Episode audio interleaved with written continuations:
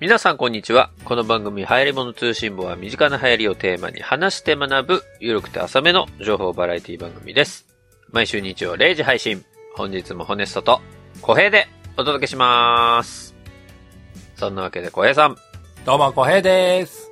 えーエピソード的に言うとですね、うん242になるわけでございますけれども、ございますけども。 12月17日の配信でございますよ。うん。えー昨日が、うんうん。ポッドキャストウィークエンドというね、イベントがあったんですかそっか、あったのか。あったんですよ。あったんですか。どうでし昨た日がね。最高でしたいやー、去年あれほど行って後悔したホネストがです ね、今年も行ってるのかなどうなんだろうひたすら、なんか、風評被害が激しい なそんな、悲しいことありましたっちけゃちゃちゃちゃちゃ。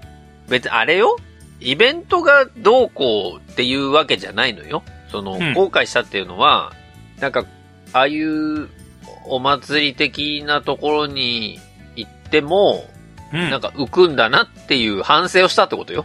うーん。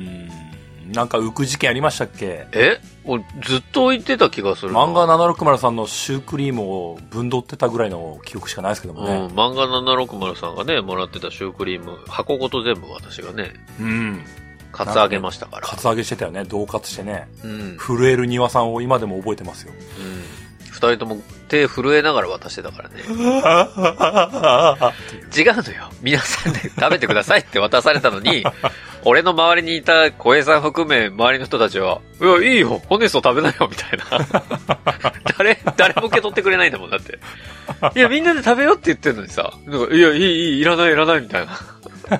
受け取れや、みたいな話もありましたし、久しぶりに会ったね、農家の種鶴ちゃんに、うん。テンション上がって話しかけに行ったら、う誰ですかみたいな目で見られて。ん。見られてましたね。うん。ちょっと悲しい感じだったし、うん。あの、漫画760さん、あとまあ、ライドウさんに会ったのか。ライドウさんいたね。で、ちょこちょこね、リスナーさんとも交流は図ったんですけれども、うん。なんかそれ以外の番組さんに特に、うんちょっと言い方あれだけど、なんかか絡むことも絡まれることもなく、泣く。なんか、すスンって帰ってきた記憶だけありますね。説明。うん。そしてこれ、あの、去年の話ですからね、これね。今年のそう話そうじゃないですからね。これ、それは去年の話で、それもあったので、まあ、去年の放送聞いていただければわかるんですけど、もう俺は行かないと。なんか心に傷を負って帰ってくる俺は、みたいなことがあったんですけど、はあ、はいあや、はあ今、年どうしようかなと思っててね。あ、もうこれ放送されてる時は行ったか行ってないかは、まあ、明確なんですけど、まだね、まだ当日迎えてませんから。そうですね。時空の歪みです。いつものやつです。そうそう、時空の歪みがあるんですけど、まあでも今回も漫画760さんは出るんですよね。そうですね。出店するって話でしたね。で、漫画760さんのブースに、この前、あの、ジャケ聞きでうんお会いした、うん。山本優斗さんもお手伝いに入られるっていう。おーじゃあ十分じゃないですか。うん、まあ、だからそこは、知り合いはいるので、まあそのブースに入り浸るっていう手も一つなんですけど、うん入り浸る。まあ まあ、ただね、その日ちょっと、午前中から昼過ぎ、うん、夕方手前ぐらいまでちょっと予定があるので、あらーちょっとそ、その時間帯行けないんですけど、あらーあ、行けなかったんですけど、昨日ですからね。行けなはあ、かったんではすけどあはあ、まあまあ、どうなってるかは、えー、年末の放送を交互期待ということでね。まあ少なくとも来週放送分じゃないので、2週間後までお待ちください。来週放送分も今日収録ですから。ね、ちょっと時空の歪み的にね。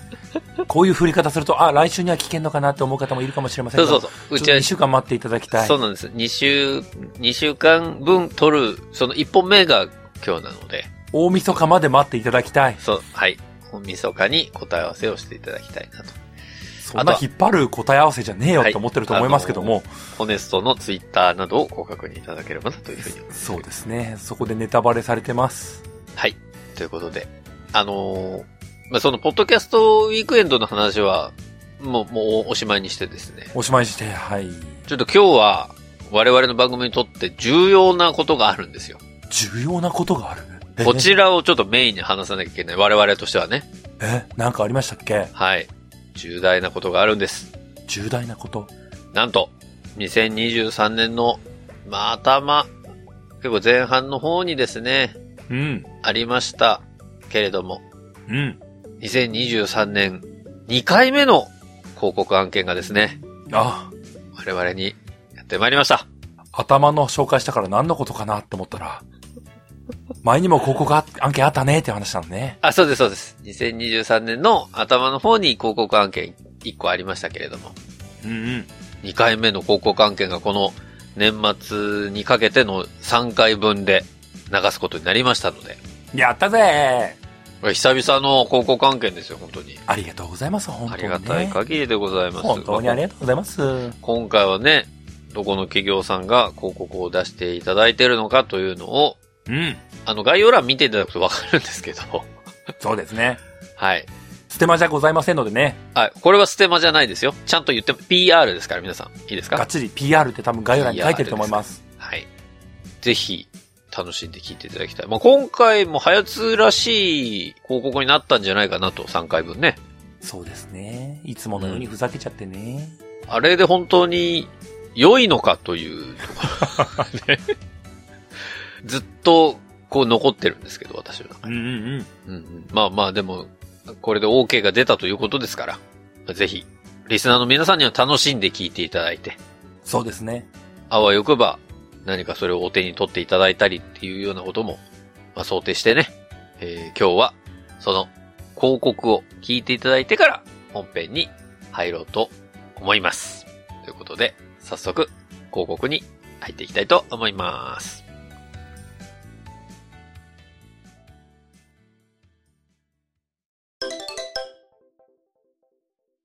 皆さんどうも、こんにちは。こんにちは。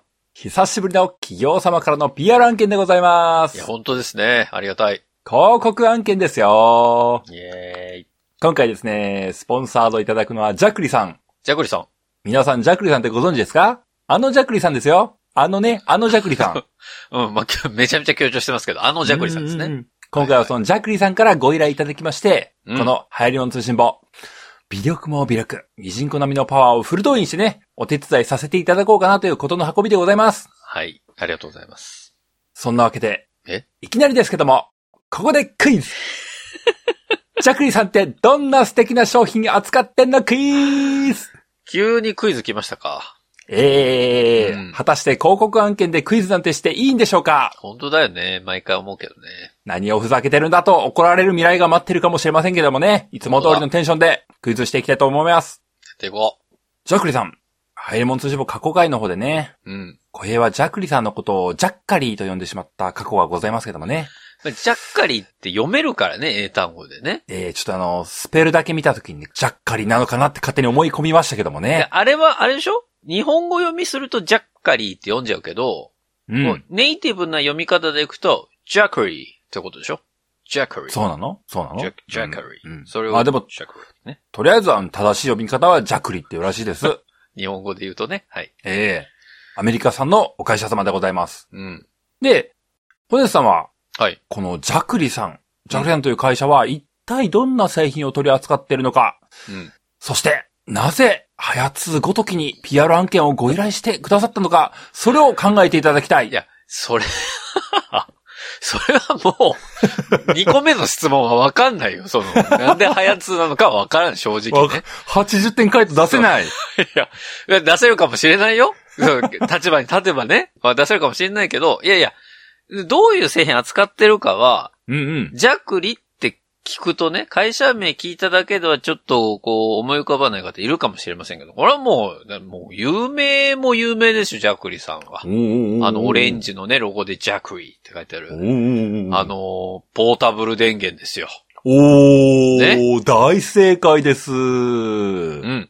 まあ、というわけでね、こう、ジャクリさん。まあ、もちろんご存知ない方もいるかと思うんで、概要だけご説明させていただきますと、はいはい。アンデス君が言ってくれた通り、うんジャグリーさんといえば代表的な製品はポータブル電源となるわけです。そうですね。世界累計販売台数300万台を超えるポータブル電源のリーディングカンパニーだそうですよ。リーディングカンパニー。いいですえー、ね。リーディングカンパニーでございます。うんそして皆様ご存知の通り、うん。ポータブル電源とは、うん。あらかじめ充電しておいた電気を他のデバイスに給電できる装置となりますので、はいはい。例えば、キャンプや釣りなどのアウトドアシーンであったり、はいはい。車中泊の時であったり、ああ、いいですね。いざという時の防災対策になったりと、マルチに活躍するアイテムなわけですね。なるほど。なんだい、そんなん知ってるよっていう方もいるとは思うんですけれども、うんうん。まあ、その他にもポータブル電源のメリットとしては、ほ例えばですけどもね、電気料金が安い夜間帯に充電をしたり、う。うん。まあ、このジャクリさんの製品であれば、ソーラーパネルを使った太陽光発電で、はい。電気代の節約にも活用できたりしますんで、うん。実はね、こう、普段の生活にも使い道があったりするんですね。でも、ソーラーパネルがついてうんる、このジャックリさんの製品って、僕も、すごい、製品としては見てて、うんうん。で、一時期なんかテレビとかでも結構、芸人さんが使ったりとかしてたじゃないですか。ほうほうほう。なんかそういうので、あ、うんあの製品すごい魅力的だなーって思いながら見てましたよ、俺は。いいじゃないですか。そしてですね、今回ですね、はい。 12月22日から1月3日までの間、おなんと、はい。ジャクリさんの公式サイトにて、うん。年末特別セールを実施されるそうです。おー、素晴らしい。最大35%オフ。 35%。なかなか。こんなお得のセールをね、やるので、えー一人でも多くの方に知っていただきたい。なるほど。おそらくそんな思いがあって、ジャクリさん、こんなミジンコパワーの番組にもご依頼してくれたんじゃないですかね。なるほどね。そこが理由だと。うん。おそらくはなねる、ほど、なるほど。推測の意見出ないですけども。 そりゃそうね。そりゃそうですわ。さて、はいここまでお話ししてジャクリ製品、ポータブル電源の素晴らしさ、皆様深くご理解いただけたかなと思います。うん。でも、ここまででは終わりません。おい。おジャクリ製品の良さ、うん。魅力をちゃんとアピールして終わっていきたいわけですね。まあ、そりゃそうですね。番組配信者が自らの声とパッションで PR を行うのが、ポッドキャスト広告のいいところだって、どこかの誰かが言ってましたもんね。まあ、どこかの社長さんが言ってますからね。えー、それをちゃんと実行していきたい。答えるね、期待に。ふざけるにも、真面目にふざけておきたい。ああ、そうね。我々の精神ですから、それ。そんな信念でやってきてます。パッションがありますから、我々。というわけで、はい。ジャクリさんのポータブル電源について製品レビューみたいなことを行っていきたいんですけれども、うんうん。今回、この PR 案件においてね、うん。製品貸し出し可能なんですけども、どうでしょうかっていうふうにお声掛けいただいたんですよ。はいはいはただですね、い。うん。ちょっと時間なくて、お借りして、体験して、原稿を考えて、収録を行うという時間がはい。なかったんですよ。まあ、いろいろ、こう、師走の時期ですからね、ちょっといろいろあったんですね、我々もね。ええええそんなこともありましてね、あの、ミジンコのくせに生意気にも、いや、貸し出しというお声掛けは嬉しいんですけれども、時間がないので難しそうです。諦めます。っていう返事をしちゃったんですね。はい。あの、私も見ておりましたよ。えー、しこたま生意気ですよね。どうしようもないぐらい生意気な返事しましたよね。何をお前らが言っとんじゃいって話ですからね。本当に ね。本当ですよ。。ありがたく貸して、実際使ってみてくださいって言っていただいてるのに、あ、あいや、大丈夫っす。みたいなことですからね。 いや、使えやって話ですから。本こ当その説はすいませんでした。れは本当に申し訳ないです。ね。はい。あの、そんなわけで、はい。超生意気なんですけども、うん。こんな行きさつがあるので、はい。実機を触っていないのならば、うん。実機を想像しながら製品レビューを行ってみようかなと思いまして、早通だね。そんなわけでね、今から、はい。小平とホネストが、キャンプに行って、おおジャックリさんのポータブル電源を使ってみるというシミュレーションをしていきましょ行くのね、今から二人で。う。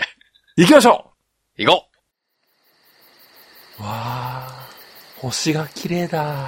うわあ、すごいすごい。なんか、あ、え、流れ星流れた今。あ、なああ、あ、何が見えてるのアウトドアから節電。いざという時の防災対策など、日々の暮らしでマルチに活躍するポータブル電源、ジャクリ。12月22日から1月3日までの期間、ジャクリ公式サイトで最大35%オフとなる年末特別セールが開催されます。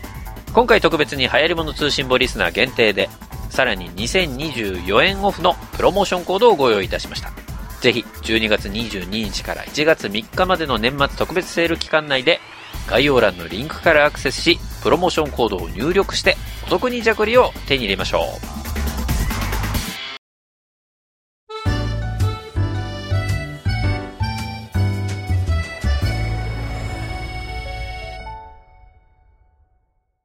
本日は、ポッドキャスト、あれこれ話す会をやっていこうかなと思います。ポッドキャストをあれこれ話すイ会エーイイエーイじゃないのよなんか聞いたことあるタイトルですけどもね。まあそうなんですよね。何ですかこれは何ですか、まあちょっとあの、はじめちゃんに無断でちょっとタイトル使っちゃったんですけども ね。これあれですよね。稲見まもの好き勝手リードのはじめちゃうんんと浩平さんが、はじめちゃんのツイッチでやられてる、スキーチでやられている、なんか取り組みですよね。そうですね。はい。まあ今日はね、年に1回なのか2回なのか、たまにこう、あんまりふざけるのがなくてもいいかなと思ったんですよね。おうというのもね、こう、今回広告関係でちょっとふざけてるんでね。あ、まあね、こっちは本編はねそんなにふざけなくてもいいかなと思ってるのが正直なところでございます。はいはい。で、毎年ではあるとは思うんですけども、うん。 Spotify さんの方で、うん。まあ今年のポッドキャスト、こういう動向ありましたよーっていう発表とかされてるのでね。おうほうほうほう。まあ、それ見ながら、そうか、今年のポッドキャストってこんな感じだったのか、っていうのを話していければ、早つ一本分ぐらいにはなるかなって思ったんですよね。まああんまり、ポッドキャストについて話してないですからね、我々。うちの番組ではね。ええたまにはね、こう、なんだかんだ言ってね、ずーっとポッドキャストやってますけども、うん。はい。あんまりポッドキャストそのものについて真面目に話すこともないんでね、そうですね。たまーに、たまーにやっていこうかなと思った次第です。わかりました。というのもね、もう一個の理由があるとすればね、うん。まあ、はやつは2010年からスタートして、2023年まで、なんだかんだずっとやってますけども、うん。あとはね、僕目線で言えば、こう、ゲームなんとかっていう番組もやってますし、そうね。今年は、骨すさん目線で言えばね、えーと、何でしたっけあのー、み三重ラジオでしたっけなんか私始めました してよね。ないのよ。四日市ラジオでしたっけ四日市ラジオもやってないし、ラジオエスパーニャでしたっえ、けラジオ、 もうぜ全部三重なんだよな。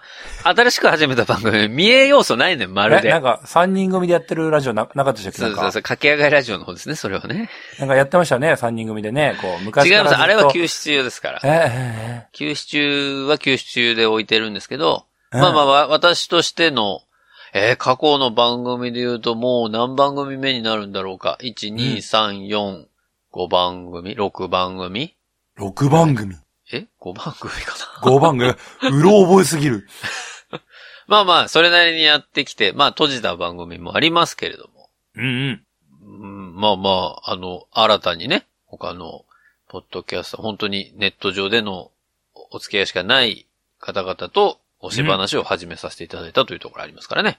ありますよね。うん。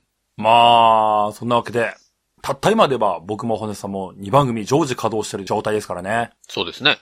こりゃまあ、ポッドキャストに関する知識をアップデートしていかねばならないという、確かに。意識を新たにやっていかねばならない。そうしなければ2023年を締めくくることができないな、ということを、深く思うわけですね。まあ、そうですね。まあ、今、だから新しい番組を、え、何年ぶり ?10、13年ぶりぐらいに 始めてるわけなので、僕はね。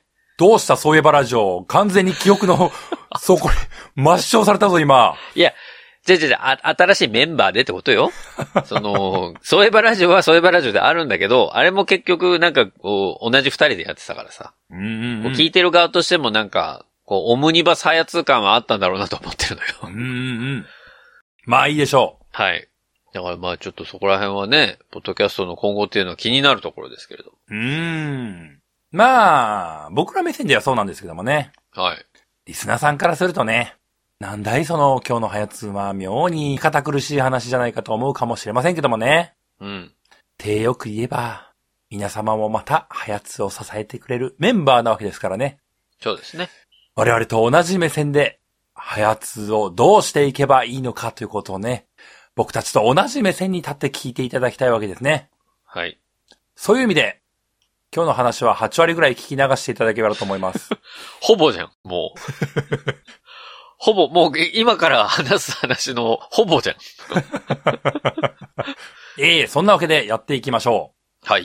今日は、Spotify さんが、今年の12月でしたかね、11月の割り際でしたかね、公表されている、はポッい。ドキャスト、ファンスタディというものを魚に話していきたいなと思うわけですよ。ファンスタディね。ええうん。で、まあ、全部を紹介できるわけではないんで、うん。まあ、つまみつまみ話していこうかなと思います。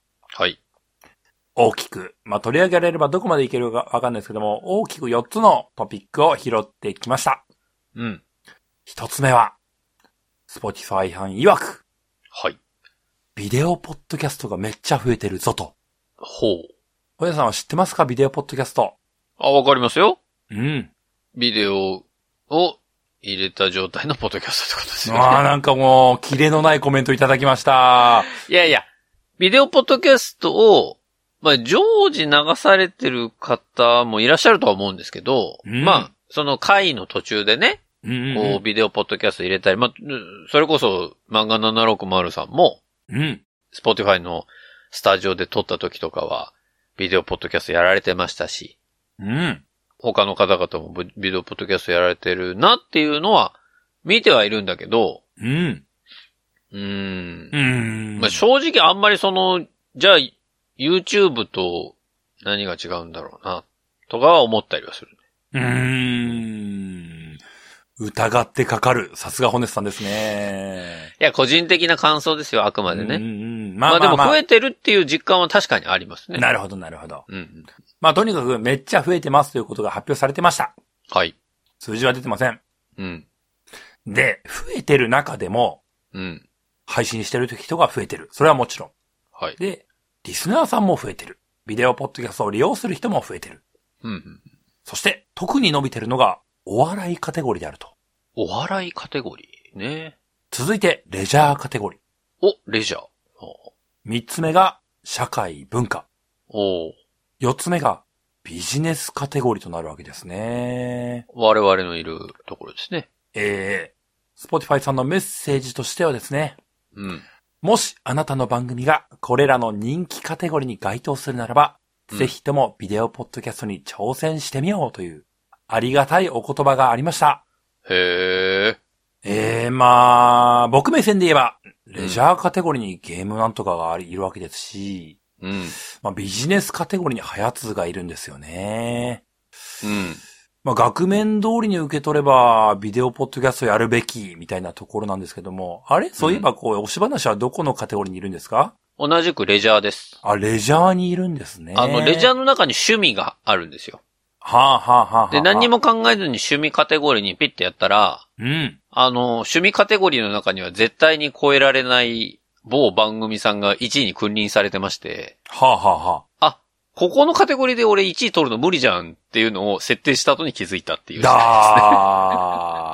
あまあでもいいんです。そこは別にまあ趣味には変わりないので、なるほど、なるほど。うん、変えるつもりもないですけども。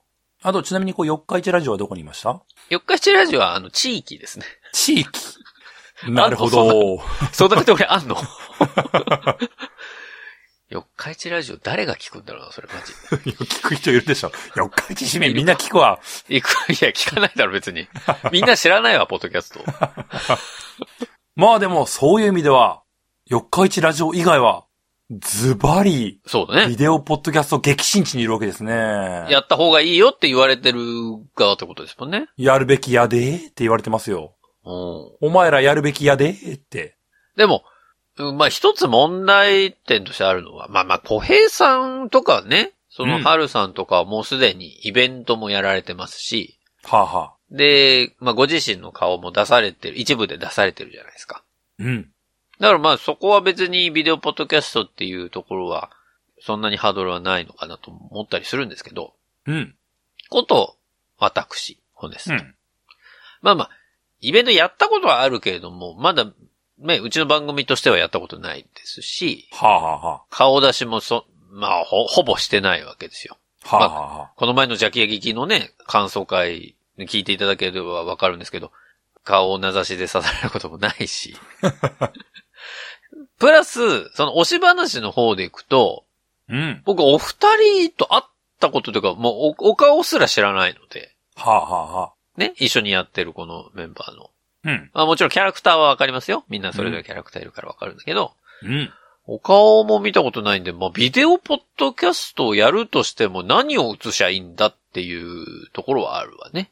いやー、もう、ご自慢のパワポテクでもいいですし、あごあ。自慢のデータベース見せでもいいですし、ああ、そういうことね。何より3人とも VTuber ですからね、あそこね。まあまあ、VTuber のあのキャラクターを動かすっていう手は、まあ確かにあるか。全然ありますよね。うん。まあでも、そうなるとますます YouTube でいいんじゃないかみたいなところあるけどね。まあ、そこはおっしゃる通りですよね。もちろうんん、それはもう Spotify さんの思惑があるわけです。ビデオポッドキャストがいいんだぞっていうのは言ってるわけで。なるほど、なるほど。まあ世の中的にはね、今回話題には出ませんけども、YouTube もまた Google ポッドキャストと統合する形で、ポッドキャストを強くしてきますからね。うん、そうだね。それは今年からですもんね。 Spotify さん目線で言えば、こっちでビデオやった方がいいぞっていうのはもうもちろんそれはそうだっていう言い分になりますし、まあ。まあそういう発表はないですけども、うん多分 YouTube さんからしたら、こっちでポッドキャストやればええやんけっていう風な話はもちろんあるでしょうし。まあそうでしょうね。っていう意味では、ある意味自己矛盾ですけどもね。うん。動画やらんでええわって思っていた人間が結局動画に吸い寄せられていくということがこう、起きるんだなあということは不思議な話だなあと改めて思うわけです。時代は一周するわけですね。なんか、動画側が寄ってきてる感じはあるけどね。その、我々が向かっているわけではなく、うん。我々の立ってる場所は変わってないわけじゃん。まあで基も本僕目線でいくとね、あのーゲームなんとか目線でいくとね、こうやっぱり、うんポッドキャストの中でアクセクやるよりだったら動画会話に顔突っ込んだ方が良くないっていう目線はあったんでね。あ、そうなんだ。うん。まあまあ、ゲームっていうカテゴリーもあるだろうけどね、それは。まあ、その動画との親和性はやっぱり高いでしょうし。 まあでもそんなこと言ったら、ハヤツだってそうだと思うけどね。やってないだけ で。まあまあまあね。まあそりゃそうだ。うんうんそうか。まあ、自然とね、この辺はプラットフォーマーとしての位置取りみたいなのもあるんでしょうけども、まあね。ビデオと音声とどちらも兼ね備えているプラットフォームが強いんだぞというふうな見え方をしたいんだろうなというのをすごい感じる部分ですよね。だからそうなると Apple Podcast がどうなるかですよね。うん。でも、Apple Podcast ってもうビデオポッドキャストできるよね、あれね。まあまあ、できるはできるだろうけど、なんか、うん。だいや、なんか、今のその、Google Podcast で、まあこれから YouTube になるんだろうけど、YouTube Podcast になるんだろうけど、あれはさ、僕もちゃんと設定してないから、あやふやかもしれないけどね、情報が。うん。基本、まあ RSS での登録は、外部からの登録はできるけれども、うん。 YouTube は YouTube で、やっぱり YouTube 側にコンテンツを上げてもらいたいっていう思惑が透けて見えるのよ。 YouTube はそうですね。あの、うん登録画面からするとね。うんうん。で、それが Spotify で見ると、まあ Spotify 今もかなり大きくなりましたから、うん Spotify からいろんなサービスにこう、あ RSS 出してもいいよっていう感じのことをやってるけれども、うん。でもやっぱり Spotify は Spotify でさ、自分のところにコンテンツをアップしてもらいたいから、手軽さを推してるわけじゃないそりゃそうですね。で、そう考えると、まあ、アップルも、まあ、そうなんだ、うんまあ、そうなんだろうけど、まあ、あんまり使われてないのかなっていうところもああるんだけど、うんうん。まあ、アップルとしてもやっぱりコンテンツは持っておきたい。まあ、ああとアマゾンさんもそうですよね。うん、そうですね。って考えると、もうなんか四つどもえみたいな、 うん。自分のところにコンテンツ置いてくれよ税が、やっぱりプラットフォーマーとしては多いのかなっていうイメージを、今の時点では僕は感じてるけどね。まあね、これがもう、ポッドキャストのそもそも論の矛盾ですよね。うん。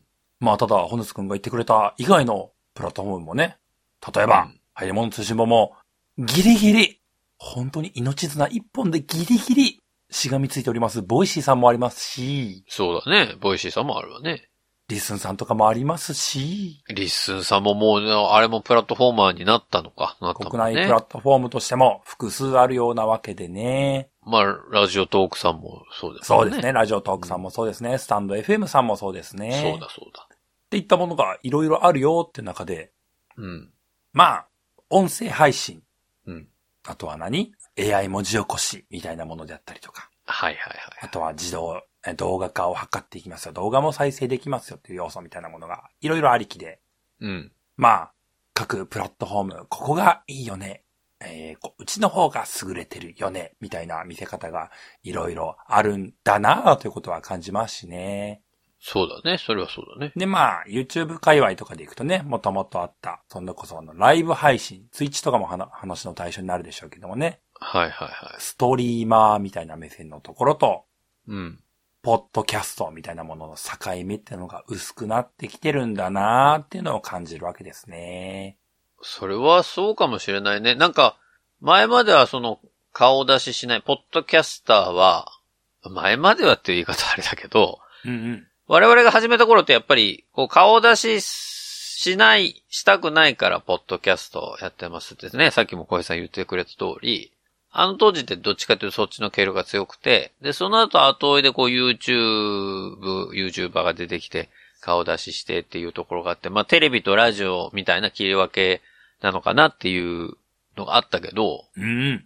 もうそれがもう本当に、なんかね、やってる人も近しい、それぞれやってる YouTube も、ポッドキャストもやってる人も、もう増えてきたかなと思うし、うんうん。なんかそこら辺の境目っていうのが結構グラデーション化されてきたなっていうところは、ここ数年ですごい感じるなと思ってて。そうですね。で、それがプラットフォーム側にもそれがなんか落ちてきた感じ今まではうんうん動画は YouTube、音声はポッドキャストだったけど、その境目が動画のプラットフォームである YouTube 側が音声にこう来た感じもするし、うんうん。音声配信のポッドキャストが動画の方にも参入するっていう、なんというか、それぞれがそれぞれのことをやるようになって、結局同じことができるようになってるみたいな。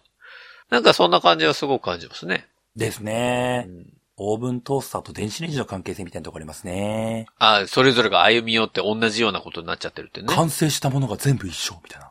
うんあ。れーって。まああるよね。そういうのって、なんか、サービス的にはよくあることなんだろうね。まあ、差別化も難しくなってるんでしょううね。ん。という、まあ、正直動画の部分のところは盛り上がらないだろうなと思っていたんで、ここの辺で打ち切りますけども、はい。 Spotify さん曰く、うん。ビデオポッドキャスト盛り上がってきてんぜっていうお言葉があったので、はい。なるほどそうなのかっていうことを受け止めていきたい。だから、今後はもしかしたら、2024年ね、うん、はやつ、毎回ではないけど、うん、あるタイミングでこの回は、ビデオポッドキャストにした方がいいかもしれないみたいな回が出てくる可能性はあるってことだよね。まあ、そういう柔軟性を持っていかねばならないってことは、自明のりなわけですね。そうですね。なるほどえーね。えー、えーえーえーえーえーえーじゃないのよ。えーえーえーそうか。そういうこともありますよというお話です。はい。そして二つ目。二つ目ここからは音声。今、クラシックなポッドキャストの形態のお話です。うん。リスナーさんが新しい番組を聞き始めるタイミングとはというふうなことが発表されておりまして、ほこれは皆様も耳寄りな情報になるんでしょうか一体いつリスナーさんが新しい番組を聞き始めるんでしょうかう。推し話としては知りたい。ええ。Spotify さん曰く、いやく。リスナーさんが新しい番組を聞き始めるタイミングはうん。 1月、3月、7月、10月に多いそうです。 1月、3月、7月、10月えええ、何これらの時気期持ち悪い数列みたいなやつ。気持ち悪い数列って言ったよ。 1、3、7、10? 3たす7は10だから、まあ、そこなんかね、数列的になってるけど。まそうあ、それを数列として考える必要はないんですけどもね。あああくまでもない統計ですからね。そうそうね。1、3、7、10なんだ。1はわかるよ。うん。なんか、年明けで新しいことやろうかな、みたいなタイミングの1はわかるんだけど、うん。 3は何4月の手前ってことでしょうね。 ?7 は何7は夏の前ですよね。じゃあ10は何あ、 10月はそうか下期じゃないですか。下期ね。下期って考え方 あるのポッドキャストいに。や、あるでしょう。下期だなーみたいな。これってままああ別まあでにも、こ、そううか。すべては生活リズムが変わるタイミングの手前ってことですよね。手前なのか、ちょ、直後なのかっていう。そうかそうか。まあ10月に、その勤務地が変わってみたいな、新規行ってみたいなところは10月とか1月にはあるのか。うん。まあ3月も同様。まあ3月も一緒っすよね、基本はね。うん。へえ。まあもちろんね、1月、4月とか10月とかなんかこう、区切りとしては切れたなっていうことはあるんでしょうけども、うん。まあ意味合いとしては同じような話かなと思っていて、実際に Spotify さんのデータとしてはここだったよってお話だけだと思うんですけどもね。でも面白いね。そういう傾向が見える、見えてるってことだもんね。まあ、現実ね、わからんわけではないというか、一、うん生活者としても、まあ確かにね、1月、3月とかに新しい番組聞き始めようかな、みたいなことはわからんでもない。うん。ということもあるので、はい。これは Spotify さんからのありがたいお言葉として、はい。この1月、3月、7月、10月というタイミングを意識した上で、うん。マーケティング戦略を立てましょうねというふうなお言葉がございました。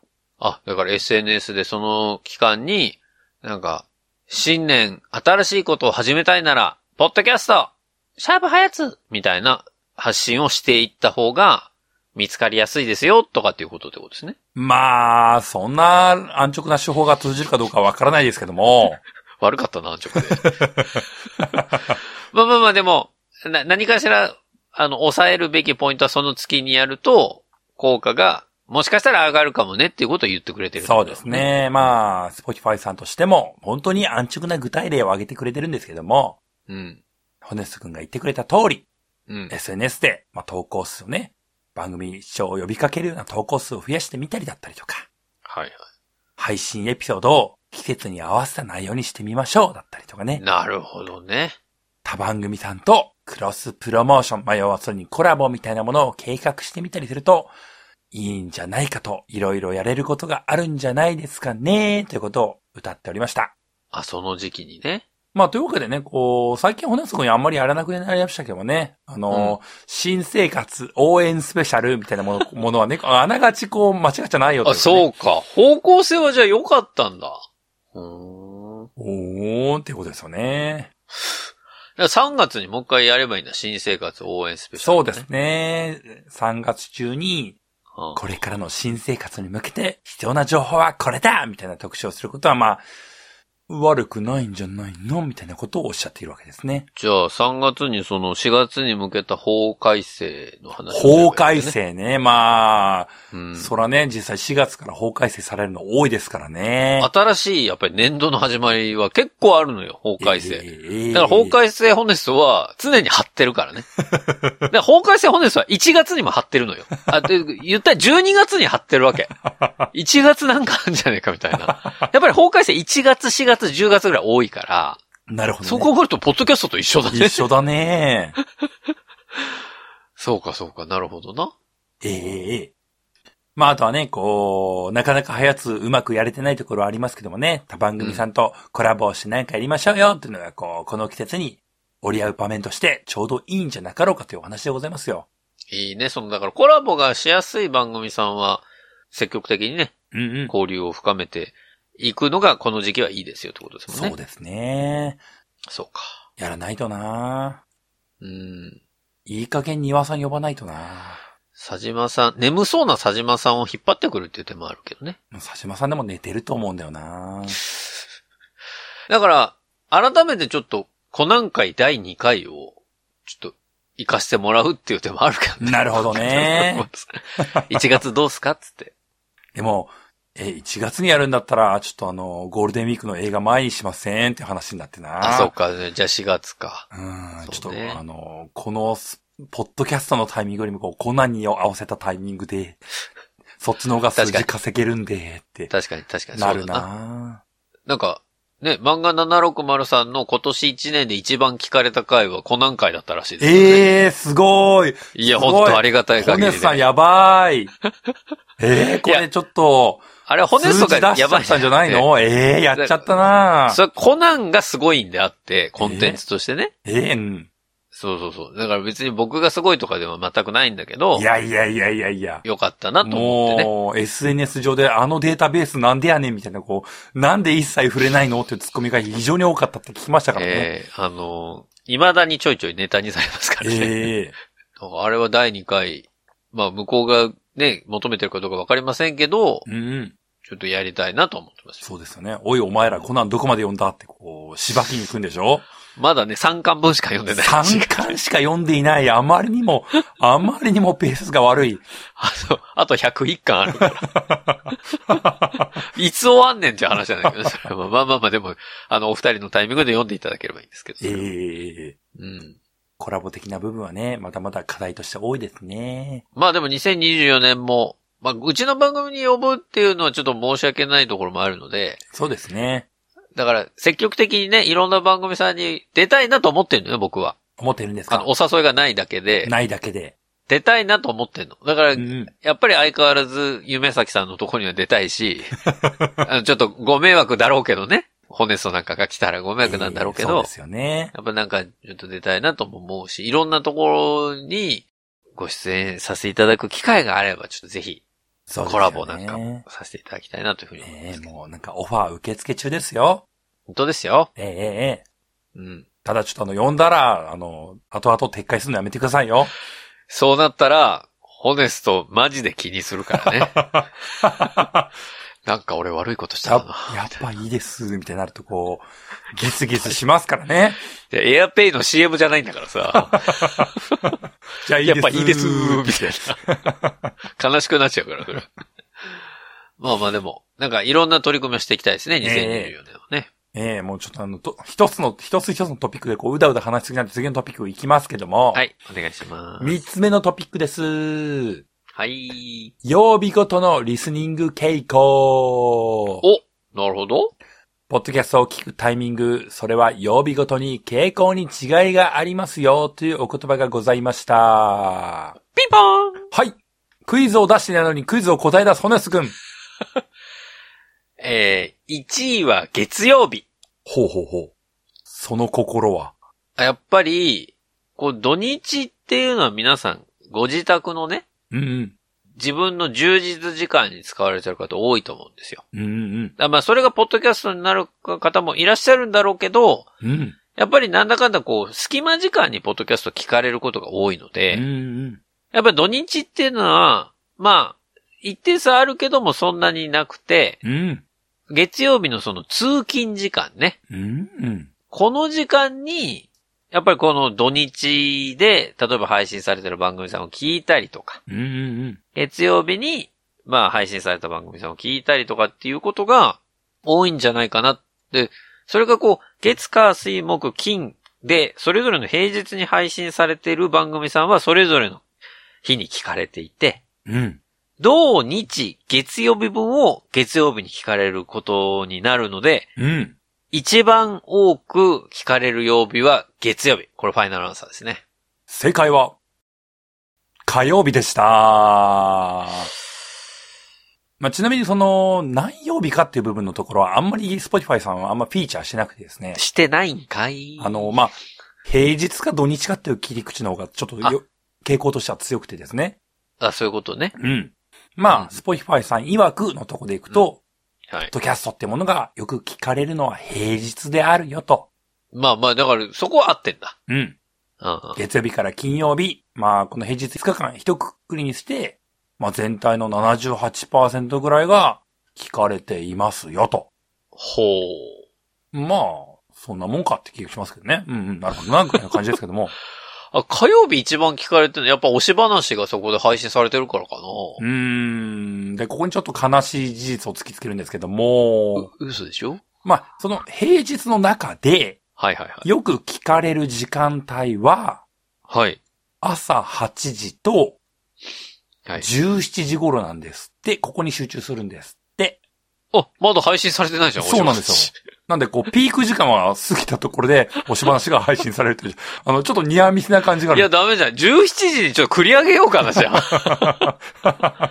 あ、でも、月曜日はなんとか頑張って仕事をするけど、火曜日に、うんちょっと、まあ、月曜日過ぎたしっていうことで、心の余裕が生まれたタイミングでみんな朝と夜帰るとき、夕方帰るときぐらいに聞くってこと、感じだ。うん、まあ、そしてあの、火曜日って答えたのは、一応僕がグラフ照らし合わせて見比べましたけども、正直大した差はなくて、あ、月から金は、えー、強いて言えば火曜日が一番上だなっていうぐらいなんですけども、なるほどね。うんあ、じゃあ、じゃあ、そうか。なるほどな。17時が。うん。まなあるほど。朝8時、17時、まあ、まあ、骨さんのおおっしゃってくれた通り、移動時間とかの隙間時間なんでしょうね。そうだね。まあ、だはやつもなんか感覚的には、ええ、ええ。やっぱり月曜日に聞かれてるなっていう、なお手紙のね、感じとかも見ると、うんうん。やっぱそういう、なんとなくの、この雰囲気は感じてたんですよ。うんうん。だから、やっぱ、そこは、ずれてないんだなっていうのは改めて感じましたね。そうですね今の話で。まあ、現実僕なんかもね、土日はほぼ聞かないんでね。うん、うほん。んと聞くのは平日っていうところがあるんで、そうだよねって思うというかね。そうだよな。うんうん。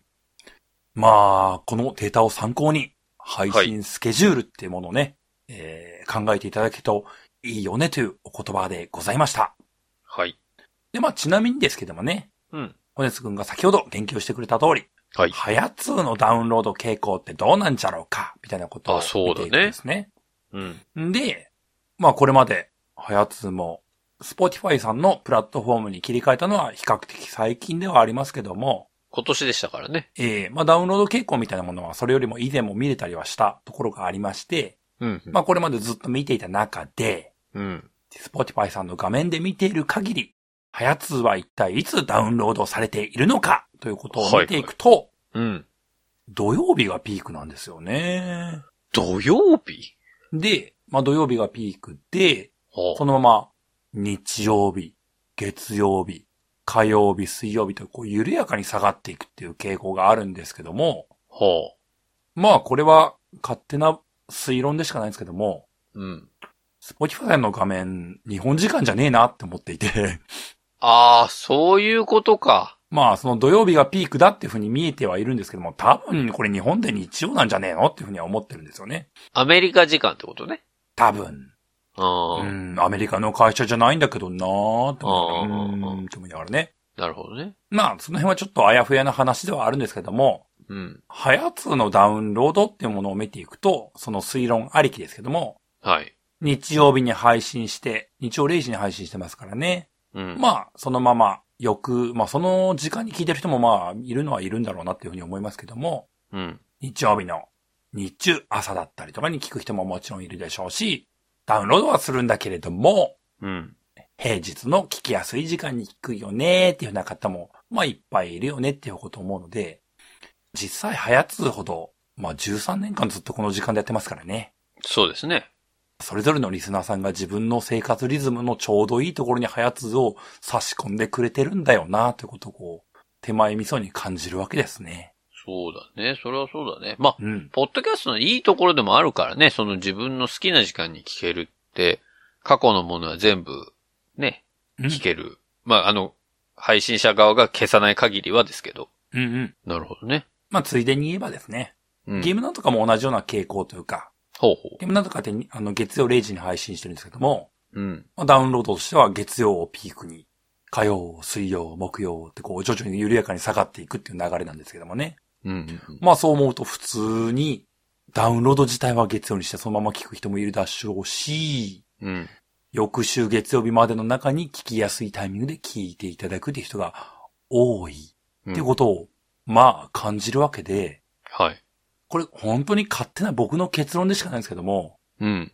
平日の朝8時、17時頃に聞かれるっていうんだけども、配信時間をずらす必要みじんもねえなって普通に思ったんで、このままだなーって普通に思ったんですよね。まあまあまあ。それより前に公開しておけばいいんじゃんって思っちゃったというかね。確かに。そこにピークが来るってことは、まあ、そうだね。その前にさえ配信しておけば大丈夫だね。うん。っていうのがこう、個人的な僕の結論ではあるんですよね。はいはいはい。よーし、これに合わせて朝8時に配信時間を変えるぞーってとこ、むしろ混乱が起きるなってことを思うというかね。まあ、そうね。あとはその配信のラグがあったりするからね。そうですね。プラットフォームごとにね。まあ、うん今メインはうちは Spotify でやってますけど、うん。そこから連携してるいろんなサービスさんのところにいつ届くのかっていうのは、そのサービスごとに結構ばらつきがあるじゃないですか。ですね。まあそう考えるとやっぱり0時ぐらいに配信しといて、朝にはどのプラットフォームでも聞けるようになってますが、まあまあなんとなくの理想形なんだろうなというふうに思うけでどすね。ね。うんおっしゃる通りで、はやつなんかで言えば、6割、7割が、アップルポッドキャストで聞いてるんでね、皆さんね。そうですね。うん。ラグみたいなものを意識すると余計に、なおのこと、0時配信貫くべきみたいなところがあるんですよね。そうですね。で、まあ、そしてついでにですけども、言えばですけども、うんうん。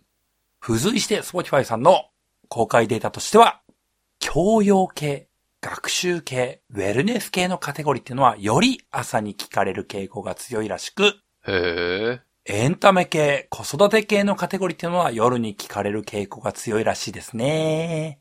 へえ。なるほどなーって感じしますよね。ポエム系は、ポエム系。まあいつポ聞エかれるのポエム系は、強いて言えばエンタメ系にくくられるんじゃないですかね。あ、そうなんだ。じゃあ朝聞かれるんだ。いや、夜に聞かれるんですよ、エンタメあ、い系、や、夜あれ、エンタメ系夜だっけエンタメあそっかそ系、っか子育て系は夜に聞かあ、れるそんっでかすそよ。っか。夜か。ええええなるほどね。まあなんか皆さんの生活リズムに溶け込んでるっていうのはそういうことなんでしょうね。うん。そして、まあ最後のカテゴリーも行きましょう。四つ目のトピックスです。はい。おすすめの影響力が強いのは、友達、家族、お気に入りのポッドキャスター。はどういうことかと言いますと、皆様が新しいポッドキャストを聞くきっかけになるのは、もともと聞いているポッドキャスターさんからのおすすめがとても強い影響力を持っていると言っております。あ。ほまあ、Spotify さん、何らかのアンケートを取ったみたいなんですけども、う。うん。新しいポッドキャストを聞く主なきっかけは何ですかという問いに対して、はいはい。リスナーさんの回答としては、うん。すでに聞いているポッドキャストで、その番組を耳にしたから、という回答が、全体の54%を占めたと。ほまあで、これ複数回答ありなんで、100%を超える回答が出るんですけども、う。うんうん。えーその他で、友達や家族からのおすすめが53%。ああ、この前みたいなパターンね。 Spotify の閲覧中なんで、こう、画面上に出てきたみたいなもんですよね。レコメンドがあったみたいなものが50%。ほう。 SNS での閲覧中っていうのが42%ということでございました。やっぱりその番組さんの中で名前を出すってことは、リスナーさんがいろんな番組さんを聞きに行くきっかけにはなってるってことだね。そうです。うざがらみ肯定論ですね。いや、ありがたいよ。それ、ね、スポティファイさんが公式で言ってくれたら、我々が今までやってきたことも、少しは意味があるのかなって思う。ええそういうことですよ。もう、Spotify さんが、あの、こう、全肯定してくれましたからいね。や、ありがたい。果敢にうざがらみをしろと。していこう。これは、うんいろんな番組さんにううざがらみをしていこうよ。ええまあ、ただこう、厳密にはなんですけども、うん。 Spotify さん的にはこう、うざがらみをされるのが正解だという話なんですけども、あ、される側ね。ええあの、我々みたいにこう、うざがらみを一方的にしておしまいという番組はこう、ただただ、うん、なんか、いい人を、こう、そう、あの、令和のアンパンマン活動してるだけだというね、なんかちょっとずれてるぞっていう話なんですけども、それはだって、本当に、まあ今まであんまり言ってこなかったけど、うん。ずっと感じてはいたよ。だってさ、いや、感ほんいじてはいた。うーん。本当に聞きたくなかった。や、ありがたいことによ。うんありがたいことに、ずいぶん昔から言った、それこそ我々がスタートした直後ぐらいからさ、うんうんやっぱりこの、ハヤツーからの資格みたいな名前でさ、ええええいろんな番組さんに、ハヤツーを聞いてきましたっていうので、その向こう側の番組さんにお便りがリスナーさんから送られてみたいなことが、うんうん。まあまあ、この十何年で結構あったし、最近でもなんかちょこちょこね、起きてるなっていうのは目にしてるんですよ。ありますね。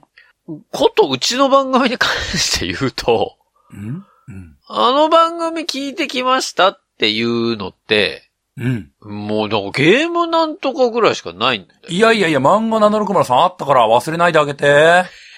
マジで今、佐島さんと庭さんが、え、ちょっと待てよって今言ってますよ、今。おいじゃじゃおいおいって。おいおいおいって。確か、いや、漫画760さんもあるよ。でも、そうね。だからそれは、どっちかっていうと、うんコナン会きっかけみたいなところがあるのかなと思ってんのうよん。。なるほど。ホネスト自分で引っ張ってきたと違。うじゃあそういうこと言いたいわけじゃなく て、あの、どちらかというと今回のそのケースというよりも、さっきのケースのコラボによる相互送客みたいなうんうん。感覚はある。それはあるのよ。だから別に漫画760さんからゼロだなって言う言ってるわけではなく て。なん か言い換えられたけども、こう、なんか、うん、なんか結局言ってることは一緒な気がするんですけどね。いやいや、だから、まあまあまあそうなのよ。ただ、それってゲストに出るっていうところも、まあ、ある意味、うんうん。ホネスト的には、リスナー獲得の側面もあって、こう、ゲストに呼んでいただいてるわけでもあるじゃん。そうですね。そりゃまあ、そうでではなく、すね。うんなんかうちのうざがらみはさ、うん。うん。別に向こうにゲストに来てもらうではなくて、うん本当に我々 MC が単体で、いや、あの番組面白くてさっていうのできっかけで言ってるケースが多いんだろうなっていう話よ。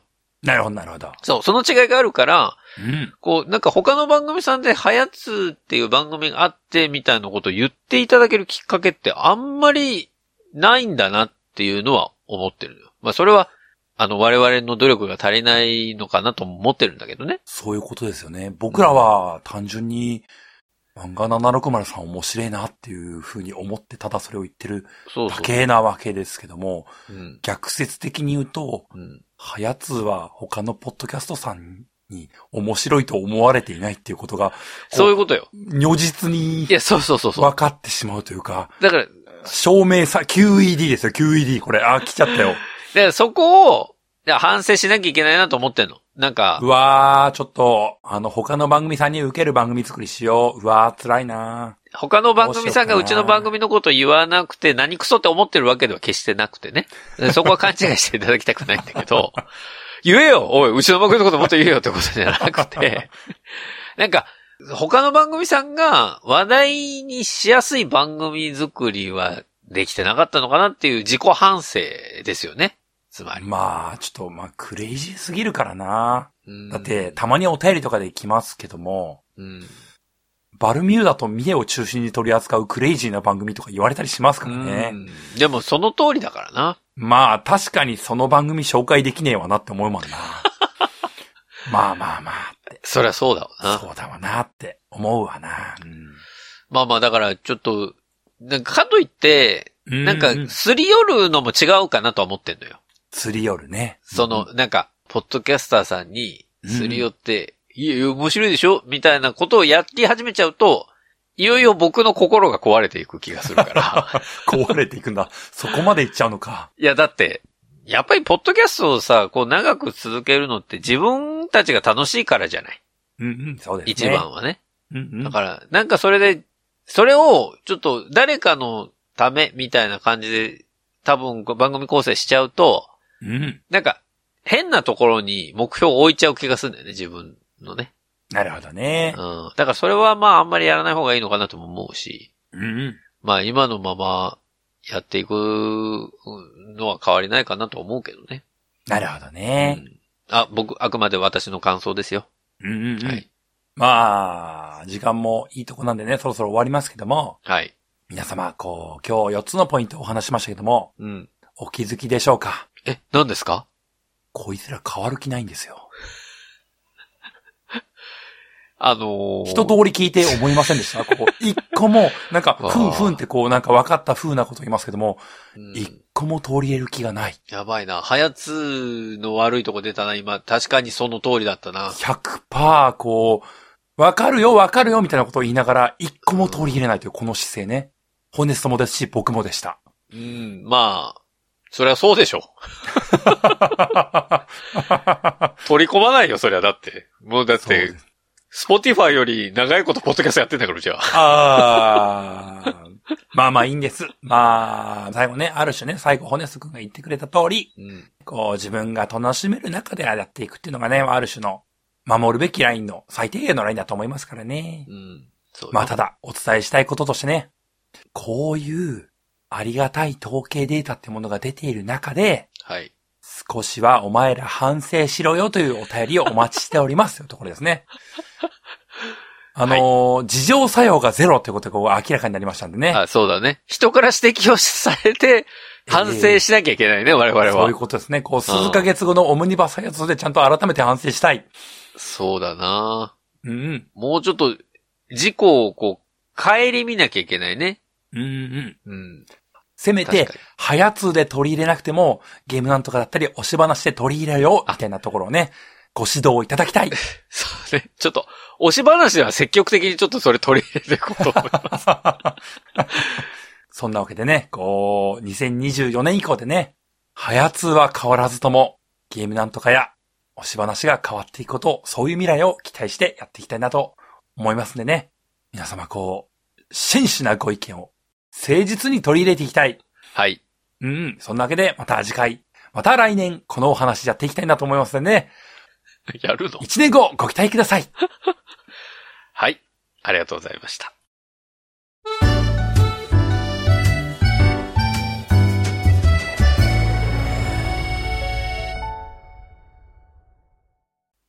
流行り物通信簿は、パーソナリティ2人が考える面白みを優先した番組作りを行っております。番組内での商品、サービスの紹介は、面白みを優先するあまり、誤り、語弊のある表現を用いてしまう場合がございますので、内容の審議によくご注意いただくようお願いいたします。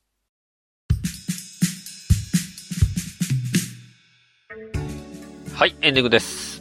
うん、いやー、ポッドキャスト、あれこれ話しましたけどもね。うん、うん。いや、まあ、言ってることはわかんのよ。おううん。だいたいこういう張り入りで僕が言うってことは、うん、うん。聞く気はないっていう。そう、腑に落ちてないパターンですそよう、ね。腑に落ちて、全く腑に落ちてないけど。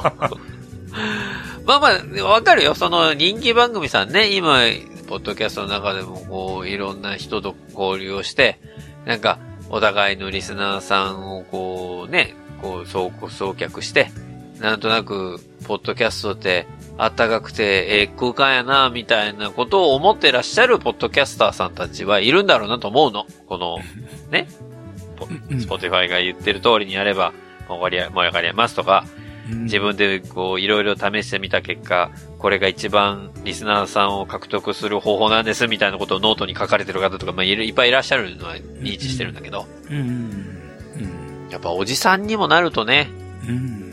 こう、適応能力というのが途端になくなってくるんですわな、これなく。なってくるんすな。もうダメだな、これな。くるんですわ。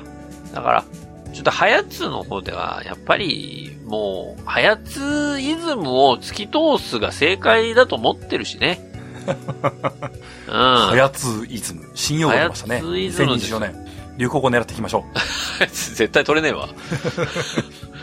いや、でもまあまあ、うちの番組でもどうなんだろう。そこら辺が全くわかんないけど、その新規のリスナーさんが全体の何パーセントとかさ、う。うんうんまあ今回ね、今年移行したから、そこら辺が正しく取れてないっていうところもあるだろうけど、うん。うんうん。なんか、うーん、どどうなんだろうね。リスナー層が変わってるのかどうかもわからないから、うんうん。うーん、もう、好きにやるか、としか思ってないんだけどさ。まあ、まあそれをね、いたずらに否定する気もないですけどね。うん自分のやりたいようにやるのが、ある意味、はやつとしては一番やりやすいやり方ですからね。そうなんだよね。うん。まあまあ、それはそれとして、世間一般ではそういうふうに言われてるんだなというのは今日勉強にもなりましたし、うん、うん。まあ逆に言うと私は特に今年からね、えーそれこそおし話が始まってまだ、今の時点で3ヶ月目おうおうおうですから、ほやほやですね。まだ新米なわけですよ、そういう意味で。ほやほやだよ。駆け出しポッドキャスターさんだ。そして、ね、Spotify で配信を最初からしているという番組ですから、おお。やっぱりそこは Spotify さんのその分析結果というのを丁寧に読み解き、読み解き。自番組に反映をし、し、えーいろんな番組さんとコラボをして、コラボをして。それぞれのリスナーさんをこう共有するような形で、えー輪を広げていき、輪を広げていき、なんか話題にしてもらえるようなポッドキャストにしたいと思います。うーん、まあ、三人を一括りに語ることもできないけども、あの三人ゲスト呼ぶの得意かというと、ちょっと心配だなって思うところがありますね。そうだ。ね。ちょっと、うん、ダメかもし れない。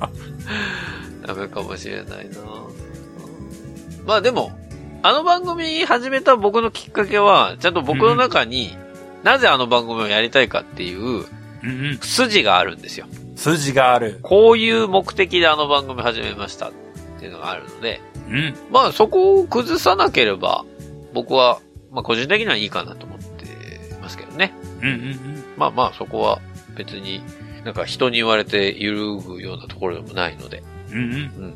まあそちらおしゃ話はおしゃ話でね、ちょっと粛々と来年もやっていきたいなというふうに思いますけどね。うん。はい。まあそんなわけで、えー、今回の回を聞いて、皆さんいろいろ思うところはあったかと思いますので、うん。ぜひ、来年度に読まれるお便り、たくさんお待ちしております。うん。厳しいお言葉、待ってるような、でも、本当に来たら怖いな、と思うよ うな。っていうまあ、そこは素直にね、言っていただきたいなというふうに思いますけどね。はい。えー、お便りは番組ホームページのお便りフォームからお送りください。番組ホームページは入り物通信簿で検索するとアクセスいただけます。また、SNS をご利用の方は、ハッシュタグはやとを使った投稿ポストも募集中です。皆さんからのメッセージお待ちしております。